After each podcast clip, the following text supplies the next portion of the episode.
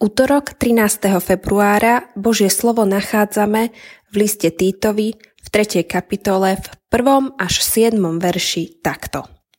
Pripomínaj im, aby sa podrobovali vladárom a vrchnostiam, aby poslúchali, aby boli pripravení na každé dobré dielo, aby nikoho neohovárali, aby neboli svárliví, ale priateľskí a aby preukazovali miernosť všetkým ľuďom.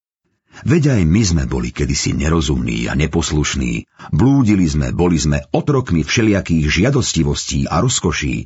Žili sme v zlobe a závisti. Odporní, nenávideli sme jedni druhých. Ale keď sa zjavila dobrotivosť nášho spasiteľa, Boha a jeho láska k ľuďom, zachránil nás nie pre skutky spravodlivosti, ktoré sme urobili my, ale podľa svojho milosrdenstva – kúpeľom znovuzrodenia a obnovy v duchu svetom, ktorého na nás štedro vylial skrze Ježiša Krista, nášho spasiteľa, aby sme sa ospravedlnení jeho milosťou stali dedičmi podľa nádeje väčšného života. Tak svieť vaše svetlo. Jeden môj priateľ mi rozprával svoju skúsenosť z práce. Sedel v kancelárii a robil si svoju robotu. Otvorili sa dvere, Kolega sa postavil do dverí, pozrel dnu, minútku tam postal a odišiel. Keď sa to opakovalo už asi štvrtý krát, tak sa ho môj priateľ opýtal. Čo to robíš? Jeho odpoveď ho zaskočila. U nás v kancelárii je strašne zlá atmosféra. Máme tam také peklo. A tak sa chodím pozrieť na teba, aby som načerpal trošku pohody a upokojil sa.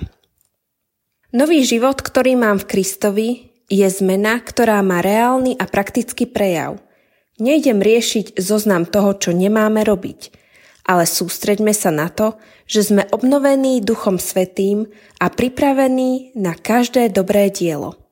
Naši priatelia nepotrebujú počuť nové teórie a filozofovanie o kresťanstve. Potrebujú vidieť Kristovca, ktorý v tomto svete žije z Božej moci a prakticky koná skutky Božej lásky a milosti.